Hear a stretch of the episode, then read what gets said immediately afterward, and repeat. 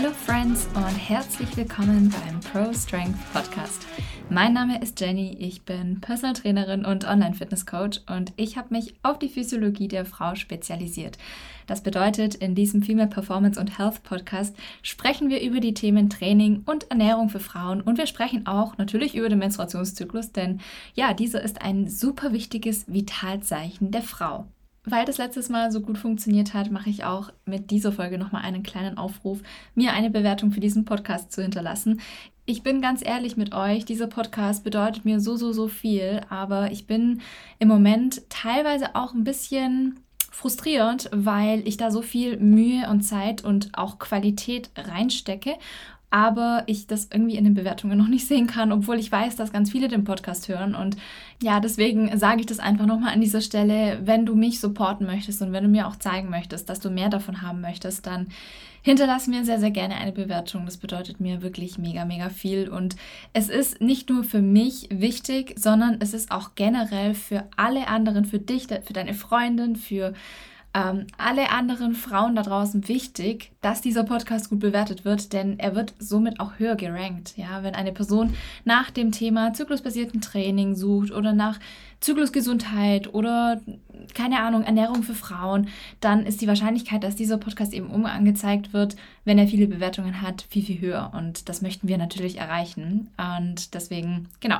bewerte diesen Podcast. Ich freue mich da mega, mega drüber. Und mit diesen Worten steigen wir auf jeden Fall in das heutige Thema ein. Denn ja, heute ähm, trifft sozusagen der Trend des zyklusbasierten Trainings auf die Sportwissenschaft oder ja, die Trainingswissenschaft.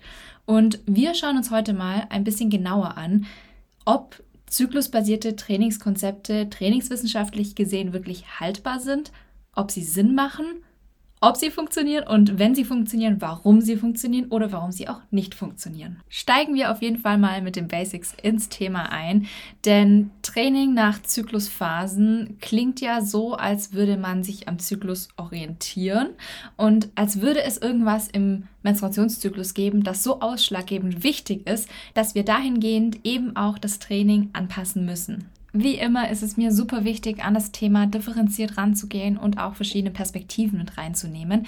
Denn tatsächlich ist es so, dass ja, die Art und Weise, wie der Menstruationszyklus medial präsentiert wird, aber teilweise auch in Büchern, in Literatur dargestellt wird, total falsch ist. Denn wovon oft gesprochen wird, ist ein Zyklus bestehend aus vier Phasen. Beginnend mit der Menstruationsphase, die so Zyklustag 1 bis 5 ungefähr andauert, wird auch oft mit dem inneren Winter assoziiert ähm, gefolgt von der Follikelphase, welche dann ungefähr von Tag 6 bis Tag 13 den inneren Frühling repräsentiert und dann eben die Ovulationsphase, die eigentlich nur ein Tag ist, nämlich oft in den Büchern halt der 14. Tag zur Mitte des Zyklus. Und das Ganze wird dann auch als innere Herbst bezeichnet, sorry, innerer Sommer bezeichnet und der innere Herbst ist dann die Lutealphase, also quasi der komplette Rest des Menstruationszyklus von Tag 15 bis 28, bis man dann wieder anfängt zu bluten.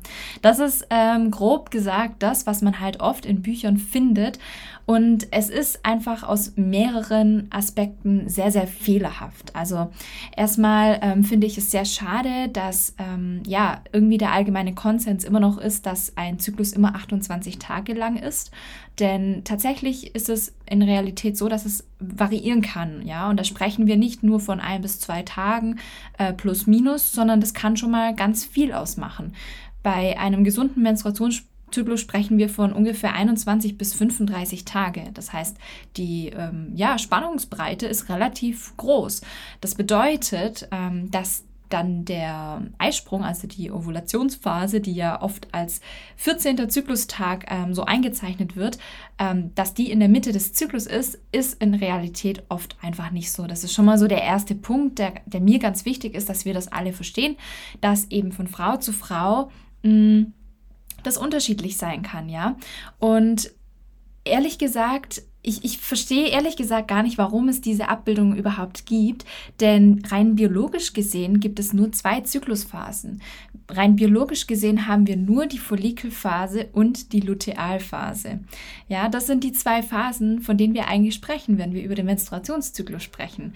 Ich denke, ich denke, der Einfachheit halber hat es sich einfach so etabliert, dass man den Zyklus in vier Phasen eingeteilt hat, ähm, weil es so vielleicht für manche Personen ein bisschen nachvollziehbarer ist und weil es eben diese Assoziation mit den Jahreszeiten so schön hergibt. Ähm, aber richtigerweise sind es eigentlich nur zwei Phasen. Denn die Menstruationsphase, die gehört eigentlich auch schon in die Follikelphase mit rein. Ja, also die Follikelphase, die fängt nicht an, nachdem die Menstruation fertig ist, sondern die fängt mit der Menstruation an. Das, die ist quasi so mit drin in der Follikelphase. Und der Eisprung, also die Ovulation, die trennt die Follikelphase von der Lutealphase und ist eigentlich keine eigenständige Phase. Ja, mit dem Eisprung beginnt eben die Lutealphase. Was man sagen kann aus sportwissenschaftlicher Sicht ist eben, dass die Eisprungphase in Anführungsstrichen ähm, ja oft mit einer sehr verletzungsanfälligen Phase assoziiert wird. Also sie wird auch Injury Prone Phase genannt im Englischen. Das finde ich relativ treffend, denn man hat einfach festgestellt, dass gerade in dieser ähm, Zeit aufgrund diverser ja, Faktoren einfach häufiger Verletzungen bei Frauen auftreten. Das ist jetzt aber auch nicht Thema der heutigen Folge. Wir möchten jetzt auf jeden Fall darüber sprechen, ähm, was Cycle Syncing oder Training nach Zyklusphasen eigentlich ist, was das Konzept ist, warum es funktioniert und e-, eben auch warum es nicht funktioniert, wenn wir uns die trainingswissenschaftlichen Aspekte noch mit dazu reinnehmen. Cycle Syncing, ähm, den Begriff habt ihr bestimmt an der einen oder anderen Stelle schon mal gehört, ist eigentlich ein Konzept, wenn mich nicht alles täuscht, ähm, erfunden von Alicia Vitti. Die hat nämlich in the Flow gegründet. Könnt ihr mal googeln. Das ähm, ist so eine, naja, eigentlich ehrlich gesagt, ist es relativ viel. Also sie hat ein Buch geschrieben, das heißt In the Flow. Und es ist aber auch, ja, ich glaube, eine Lernplattform über die Physiologie der Frau. Und zudem verkauft sie auch Supplements abgestimmt auf den Menstruationszyklus. Und ich glaube, sie war so die erste Person, die den Begriff Cycle Syncing überhaupt benutzt hat. Und Sie ist auch ähm, eine Person, die sehr viel mit diesen vier Jahreszeiten arbeitet. Ja, da bin ich ja so ein bisschen distanziert von. Aber ähm, ja, die macht das eben so und die hat auch, müsst ihr mal schauen, auf Instagram in den letzten paar Beiträgen, die auf In the Flow ähm, hochgeladen wurden, ein Konzept präsentiert, in dem man nach Zyklusphasen trainieren kann. Ich erwähne einfach Alicia Vitti an der Stelle, weil sie sehr viel Reichweite hat und das vielleicht für die ein oder andere Person dann auch ein bisschen zugänglicher ist oder vielleicht habt ihr auch Lust, ähm, ihren Content mal anzuschauen.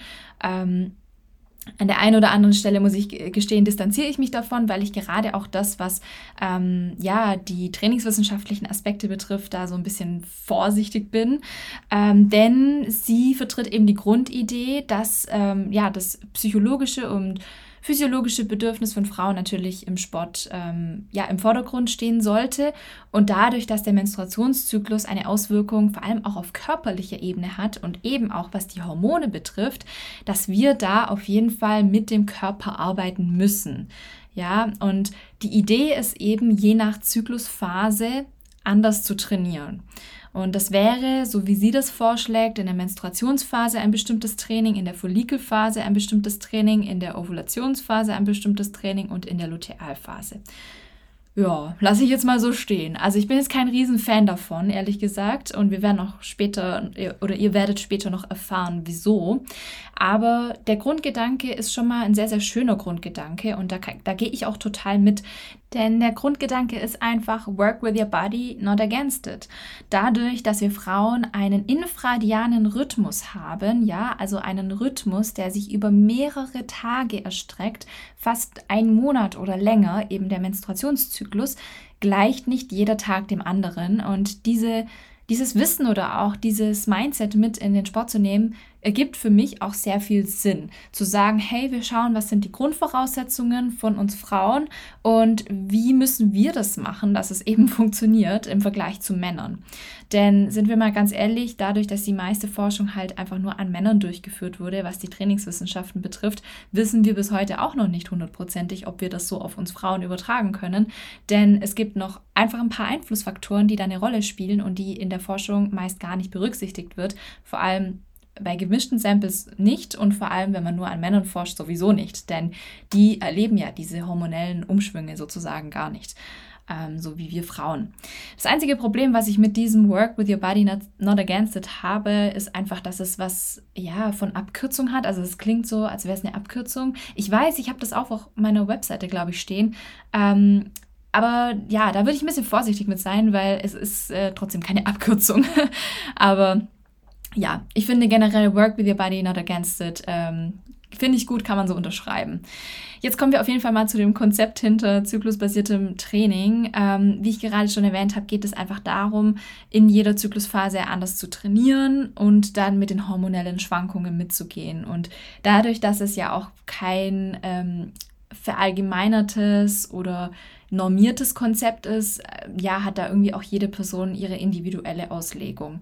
Also ich habe schon ganz viele verschiedene ähm, Konzepte gesehen von wir machen in der Menstruationsphase Yoga, Follikelphase Krafttraining, Ovulationsphase HIT und Lutealphase Ausdauertraining bis zu im Verlaufe des Menstruationszyklus steigern wir unsere Wiederholungsanzahl und ähm, gegen Ende, also in der Lutealphase, wird dann super hochvolumig trainiert ja, da war schon vieles dabei und ich glaube, das ist eben auch das Problem, dass wir bis dato einfach noch nicht so wirklich wissen, wie genau das Training mit dem Menstruationszyklus aussehen sollte und es keine generellen Empfehlungen gibt und daher jeder einfach selber so ein bisschen rumprobiert. Was ja irgendwie auch gut ist, weil daraus entsteht ja auch wieder Forschung. Ne?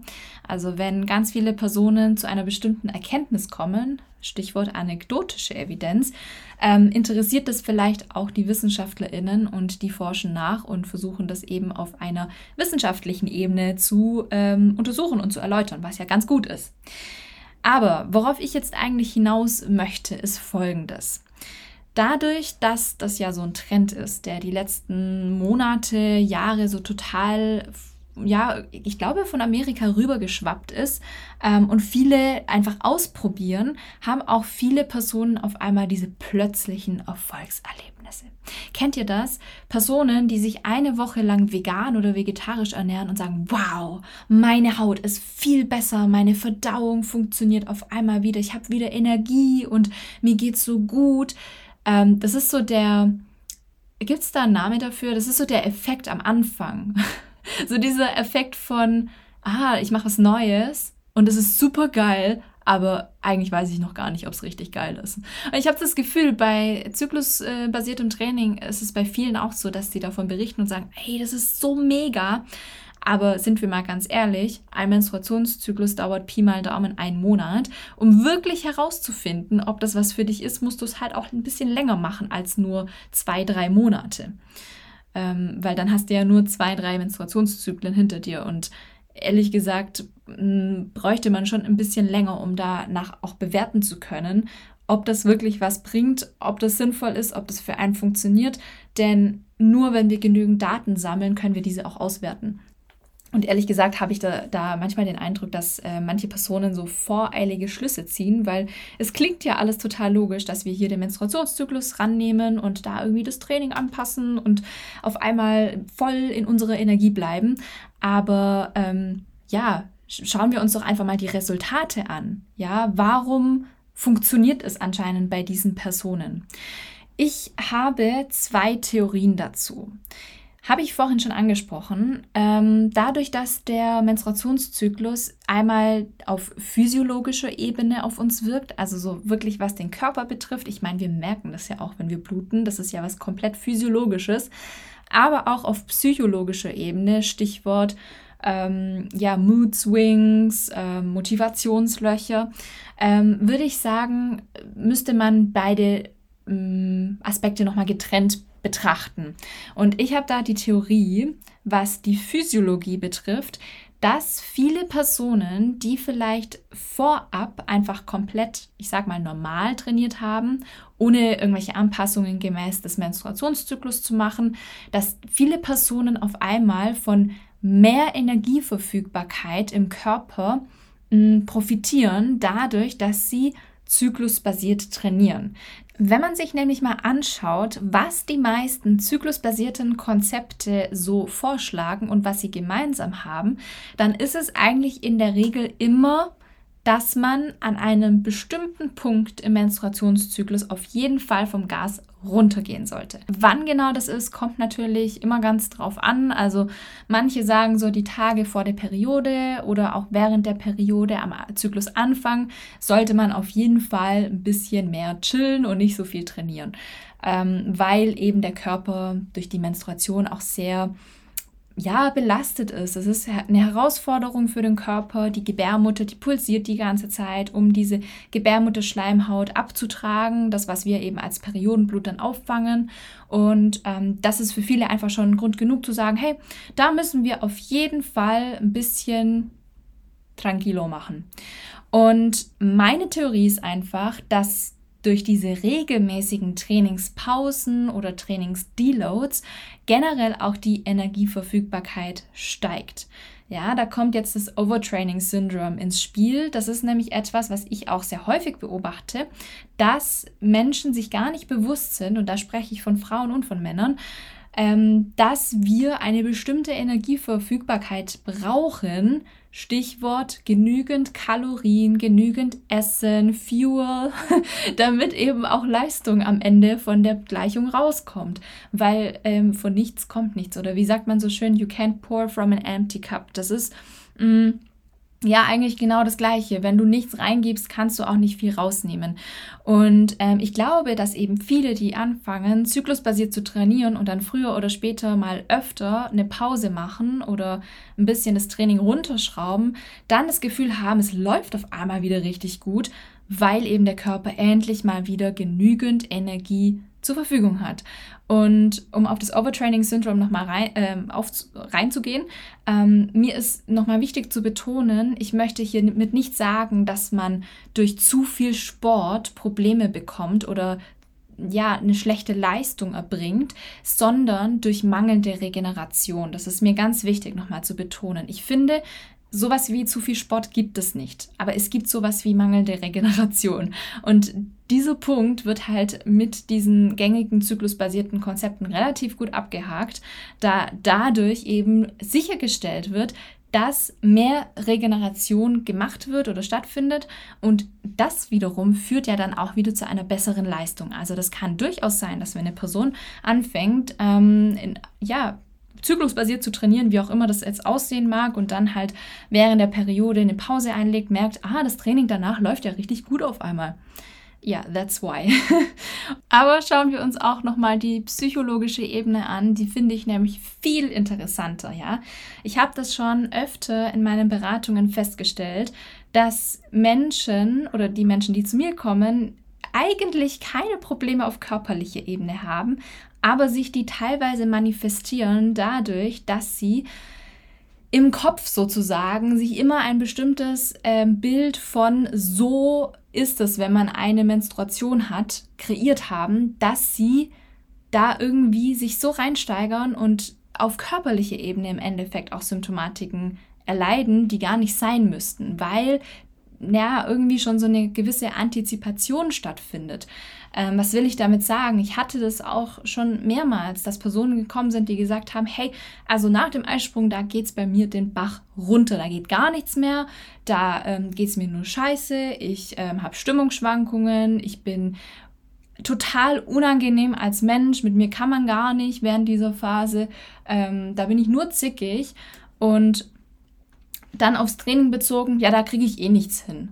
Und das gleiche aber auch während der Menstruation hatte ich auch schon mal, dass jemand kam, der hat gesagt, ja, also während der Menstruation, ich, boah, ich muss da immer eine Schokolade essen und irgendwie, ähm, mir geht es da gar nicht gut, ich habe da gar keinen Bock auf irgendwas, ich liege nur rum auf dem Sofa und ähm, durch diese psychologische Barriere zu kommen, ist ehrlich gesagt eine richtig krasse Herausforderung, weil manchmal haben wir so ein festes Bild, wie Dinge sein müssen, dass sie auch wirklich so eintreten, weil wir uns das einfach immer so vorstellen. Ich hoffe, ihr könnt mir folgen. Also ich möchte an dieser Stelle auch gar nicht sagen, dass diese Probleme nicht alle real wären.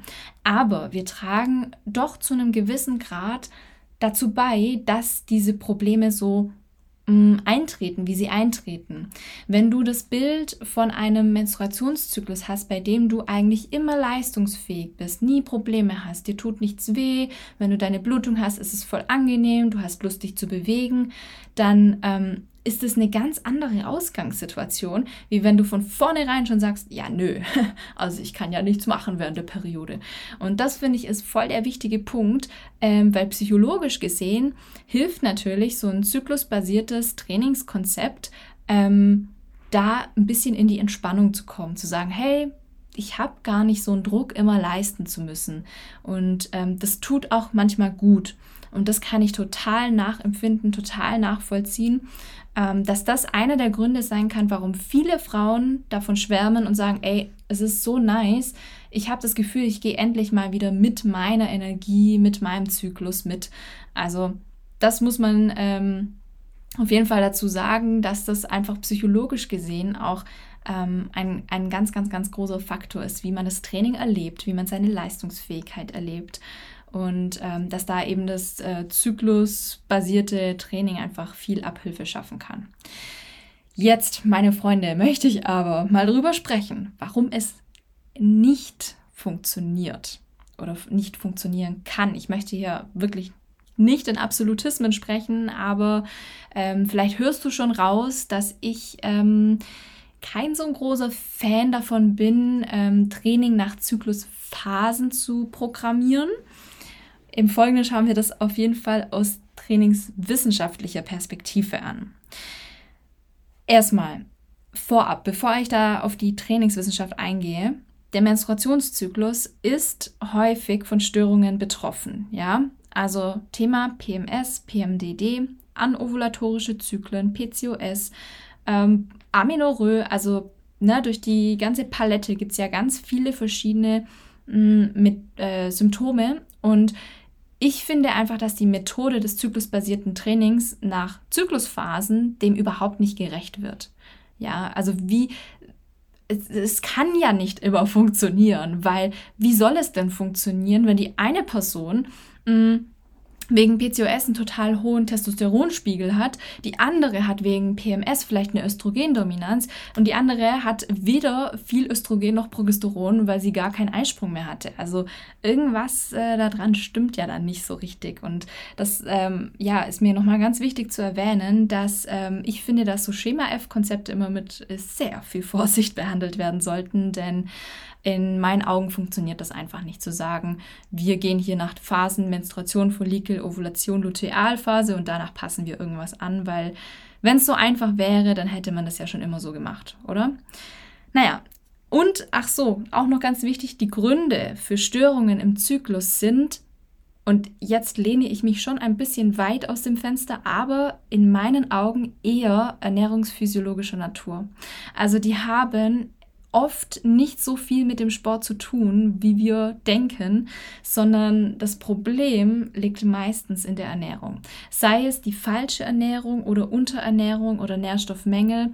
Ähm, in meinen Augen ist die Ernährung die größere und wichtigere Stellschraube, wenn es um Zyklusprobleme geht.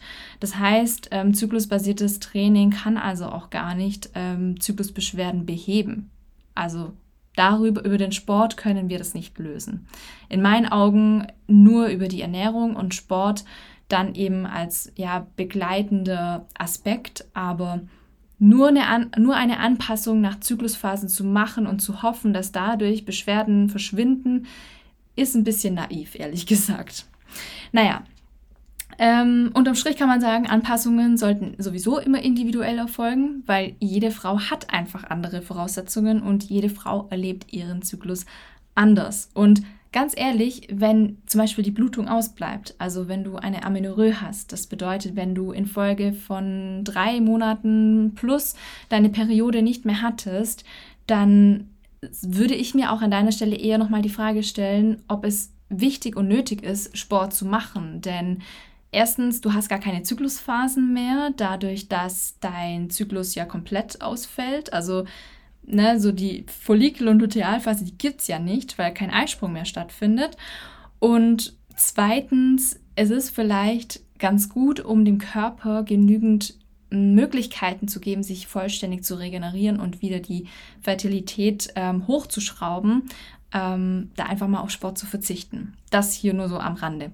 Aber jetzt kommen wir eigentlich zu, zum eigentlichen Punkt dieser Podcast-Folge. Ja, habe jetzt schon ähm, ja, 24 Minuten gelabert. Es wird auf jeden Fall eine längere Folge heute, aber ich denke, das ist in Ordnung. Das kann man ja ab und zu mal machen. Wichtig ist mir jetzt auf jeden Fall auf die trainingswissenschaftlichen Aspekte einzugehen. So, ich habe mir hier besonders vier trainingswissenschaftliche ähm, oder allgemeine Trainingsprinzipien ausgesucht, die ich besonders relevant finde, vor allem wenn wir über das ähm, zyklusbasierte Training sprechen. Und zwar haben wir hier einmal das Prinzip des trainingswirksamen Reizes, das Prinzip der optimalen Gestaltung von Belastung und Erholung, das Prinzip der progressiven Belastungssteigerung und das Prinzip der Wiederholung und Kontinuität. Wenn mich äh, nicht alles täuscht, ähm, gibt es sieben allgemeine Trainingsprinzipien. Ich hatte das im Studium, ich glaube so Semester 2 oder so. Also ist es schon eine Weile her. Aber wenn mich nicht alles täuscht, gibt es sieben von diesen Prinzipien. Ich finde jetzt auf jeden Fall diese vier super interessant. Mhm. Vor allem, wenn wir über das zyklusbasierte Training sprechen, denn da, da fängt es nämlich schon an mit dem ersten Punkt. Prinzip des trainingswirksamen Reizes. Was ist denn ein trainingswirksamer Reiz? Also ein trainingswirksamer Reiz ist ein Reiz, der dafür sorgt, dass Anpassungen im System erfolgen. So. Und da gibt es einmal die unterschwelligen und die überschwelligen Reize. Also ein unterschwelliger Reiz wäre sozusagen ein Reiz, der unterhalb deiner, ähm, ja, unterhalb deinem Schwellwert ist, der eben nötig wäre, um Anpassungen hervorzurufen. Also das wäre sowas wie, mh, hm, keine Ahnung, eine Weightlifterin geht eine Runde spazieren. Ja, davon wird sie keine großen muskulären Anpassungen machen. Ähm, der Trainingsreiz muss natürlich schon größer sein und orientiert sich auch immer an der aktuellen Situation der Person, ähm, wie trainiert die schon ist und wie viel Erfahrung die schon hat und wie das Training bis jetzt auch ausgesehen hat. Das heißt, ähm, das ist äh, super individuell, wie dieser trainingswirksame Reiz aussehen sollte. Aber man kann generell sagen, dass, und da lehne ich mich jetzt auch wieder ein bisschen aus dem Fenster, viele ähm, Konzepte, bei denen man sagt, äh, man soll in Zyklusphasen unterschiedlich trainieren, ähm, da handelt es sich in meinen Augen oft um unterschwellige Reize. Weil welche Anpassungen soll mein Körper denn machen, wenn ich während der Menstruation erstmal gar nichts mache? Vielleicht ein bisschen Yoga. In der Follikelphase, ähm, die dann ja meistens so von Tag 6 bis 13 wohl geht. Ähm, nur Krafttraining und Ovulationsphase, was ja nur ein Tag ist, Hit. Und äh, Lutealphase dann ein bisschen Joggen, Ausdauertraining. Also ich weiß nicht, da kann man, also das macht ehrlich gesagt keinen Sinn. Welche Anpassungen soll denn der Körper machen? Man muss ja in irgendeinem Bereich eine Anpassung machen. Man kann ja nicht einfach random alles trainieren weil jetzt kommt auch der zweite Punkt mit rein. Wir müssen uns ja auch verbessern, wir müssen uns ja auch steigern, weil der trainingswirksame Reiz, der bleibt ja nicht immer da, wo er jetzt ist, sondern der schiebt sich ja quasi nach oben. Du wirst ja immer besser. Das heißt, du musst auch progressiv trainieren. Ähm, und das sehe ich sehr, sehr schwierig, wenn man sagt, äh, innerhalb eines Menstruationszyklus werden halt verschiedene Phasen rausgepickt mit verschiedenen ähm, ja, äh, Sportarten vielleicht sogar oder verschiedenen Belastungsnormativen, weil ähm, im Endeffekt musst du diese Belastungsnormative, die du dir dann rausgesucht hast für diese Zyklusphase, immer wieder verbessern. Also ähm, ja, das finde ich ein bisschen schwierig. Ähm, klar, ähm, eine progressive Belastungssteigerung ist nicht immer linear. Das ähm, wissen wir hoffentlich alle. Wir haben Ups und Downs und manchmal gibt es einfach Phasen, da geht richtig viel und dann gibt es Phasen, da steckt man gefühlt ewig lang auf einem Plateau. Ähm, das ist auch völlig in Ordnung, klar, aber über einen längeren Zeitraum hinweg sollte trotzdem eine Steigerung stattfinden. Je nachdem, wie viel Trainingserfahrung die Person mitbringt, wird es eben schneller oder nicht so schnell gehen. Aber ähm, wenn wir zyklusbasiert trainieren wollen, dann müssen wir auch dafür sorgen, dass eine Progression stattfindet, weil sonst hat es gar keinen Effekt, das Training. Weil dann hilft es dir vielleicht, mehr zu entspannen, das Gefühl zu haben, ja, du musst nicht so viel leisten und es ist ganz nett und du arbeitest mit deinem Körper, aber du verbesserst dich halt nie. Das, das ist für mich so der Inbegriff von, ähm, oh, ich will jetzt keine Namen sagen, aber ihr kennt doch bestimmt diverse YouTube-Videos, in denen man halt so ein bisschen Homework-Workouts macht und ähm, ja, da so ein bisschen rumtanzt und ein bisschen Kniebeuge macht. Sowas meine ich. Ähm, don't do that. If you wanna get better, don't do that at all. Ähm, weil du musst, du brauchst Struktur. Ja, du brauchst Struktur, brauchst einen trainingswirksamen Reiz und du brauchst eine Belastung, die du steigerst auf lange Sicht. Ähm, kommen wir noch zu dem Prinzip der optimalen Gestaltung von Belastung und Erholung. Das könnte allerdings durch ein ähm, ja, zyklusbasiertes Training besser gemonitort werden, weil man da eben schaut, in welchen Phasen brauchen wir dann auch diese Erholung und in welchen Phasen ähm, ist Motivation und auch irgendwie Selbstbewusstsein da im Sport. Ähm, da würde ich sagen, Prinzip der optimalen Gestaltung von Belastung und Erholung ist jetzt kein so ein großes Problem im zyklusbasierten Training der wichtige Punkt ist halt, dass auch genügend Belastung stattfindet. Weil wenn wir hier im konstanten Modus von Undertraining sind, weil ähm, ja, man muss ja, ja mit, seinen, mit, mit seiner Leistungskurve gehen und man kann ja nicht immer Vollgas geben und nicht jeder Tag ist wieder andere, dann kann es halt schnell passieren, dass wir krass im Undertraining landen und dass das auf lange Sicht nirgendwo hinführt. Aus eben genannten Punkten. Kommen wir noch zum letzten Punkt und zwar dem Prinzip der Wiederholung und Kontinuität. Das, meine Freunde, habe ich in aller Ausführlichkeit in der Muskelaufbau Masterclass behandelt. Da sprechen wir nämlich über die neuronale, metabolische und morphologische Anpassungen. Also wenn du dich dafür interessierst, äh, für die trainingswissenschaftlichen Hintergründe zum Muskelaufbau, dann schau auf jeden Fall in der Online-Akademie bei mir vorbei. Die Muskelaufbau-Masterclass kriegst du für 49 Euro. Also It's not a lot und dafür aber krass guter Input. Also ich habe sehr, sehr, sehr viele Vorlesungen aus ähm, meinem Sportstudium da reingepackt und zusammengefasst. Also es hat sehr, sehr, sehr viel Value. Aber für alle, die sich diese Muskelaufbau-Masterclass nicht holen wollen, ganz kurze Information. Ähm, dadurch, dass der Körper durch verschiedene Trainingsreize verschiedene Anpassungen macht, müssen wir auch schauen, dass wir nicht all over the place trainieren, ja, weil wir passen uns ähm, auf neuronale, metabolische und morphologische Ebene an. Alles irgendwie auch zusammen, aber wir können gezielt Anpassungen auf neuronaler Ebene trainieren, wir können gezielt Anpassungen auf metabolische Ebene trainieren und wir können gezielt Anpassungen auf morphologische Ebene trainieren. Und deswegen ist es so sinnvoll, ein bisschen Struktur in den Plan reinzubringen, dass du ähm, ja schneller von A nach B kommst und nicht all over the place trainierst. Als Fazit würde ich sagen, ähm, Cycle Thinking, so wie das einfach in den Medien präsentiert wird, ähm, es ist ganz nett. Ja, es kann Frauen auf jeden Fall helfen, zu verstehen, dass es einen Zyklus gibt, der sich irgendwie auf das Training auswirken kann. Also das Bewusstsein schaffen ist dadurch ja schon erfüllt. Das finde ich ähm, schon mal ganz, ganz wichtig. Das ist das aller, ja, die große Grundvoraussetzung überhaupt. Aber ich habe das Gefühl, dass viele Psycho-Thinking Trainingskonzepte ähm, nicht funktionieren, weil die Personen meistens undertrained werden. Kann man das so sagen? Undertrained. also schön ist natürlich, dass ähm, durch Psycho-Thinking Konzepte das Monitoring von Belastung und Erholung so ein bisschen in den Vordergrund rückt, dass wir sagen, hey, wir schauen, wo wir wirklich Erholung brauchen.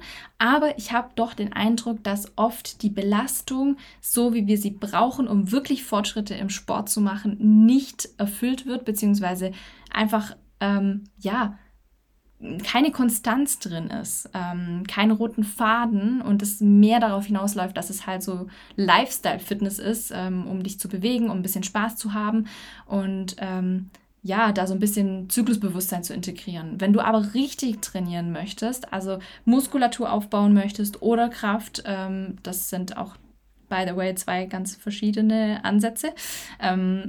Dann musst du auf jeden Fall Struktur in dein Training reinbringen und dann kommst du mit diesen Cycle Syncing Konzepten, so wie ich sie halt online gesehen habe, nochmal kurzer Verweis auf Alicia Vitti, ähm, ja, nicht wirklich weit.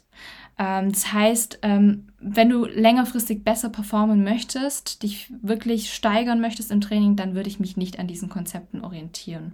Und wenn du dich jetzt fragst, so, what the fuck, was soll ich dann tun? Ähm, schreib mir voll gerne eine Nachricht. Ich kann dir auch in einem Erstgespräch fürs Coaching ein bisschen erklären, wie mein Ansatz ist, dich stärker zu machen, dich muskulöser zu machen und dabei aber ja, den Zyklus trotzdem mit ins Boot zu nehmen. Ja, wir müssen den ja nicht nach links schieben, sondern wir müssen einfach strukturiert und sinnvoll und äh, fundiert an die Sache rangehen und da wirklich schauen, was wissen wir aus der Trainingswissenschaft, was sagt die Endokrinologie und wie verbinden wir das eben so smart wie möglich. Wenn dich das interessiert, dann schau auf jeden Fall unten in der Podcast-Beschreibung nach dem Link für das Coaching-Erstgespräch. Da sprechen wir eine halbe Stunde, nur du und ich, ganz unverbindlich über deine Situation, über deine Erfahrungen, darüber, wo du hin möchtest, was deine Ziele sind, was deine aktuellen Blockaden und Plateaus Kurs sind und du kannst in diesem Gespräch für dich rausfinden, ob das was für dich ist, ob du da Bock drauf hast oder ob du lieber nach anderen Online Cycle Thinking Methoden trainieren möchtest. Ich glaube, ich beende diese Podcast Folge an dieser Stelle. Ich wünsche dir einen wundervollen Tag und eine wundervolle Woche und wir hören uns dann das nächste Mal am Montag.